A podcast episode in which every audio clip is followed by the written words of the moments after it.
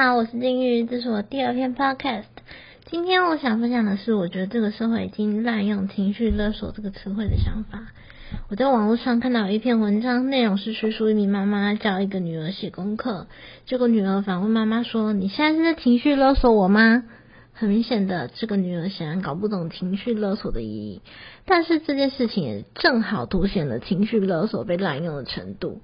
写这篇文章的是一个知名的咨商师，他感叹说，过去这一年来，台湾人都滥用了“情绪勒索”这一词，似乎把“情绪勒索”这个词用出来，就会变成一个万灵丹，任何紧绷的关系跟负面情绪的出口。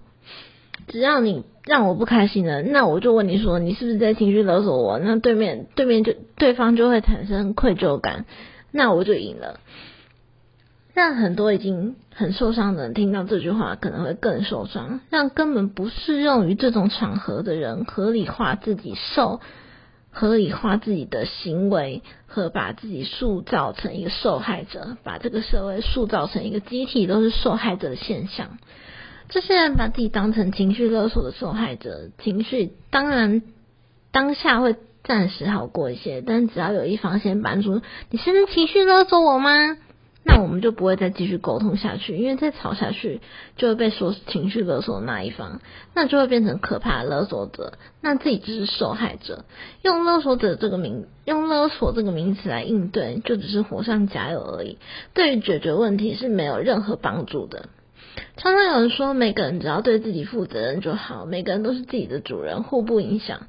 这句话其实我是不同意的。我个人认为，每一种关系它都是存在着互补的。我们彼此多少都对对方存在一份责任和影响，而不是只要搬出说你在情绪勒索我，就可以不用对于自己对对方造成的影响负起任何责任。这很自私，也很伤人。这是我的想法，希望大家就算不认同，也可以多多的去思考、去理解。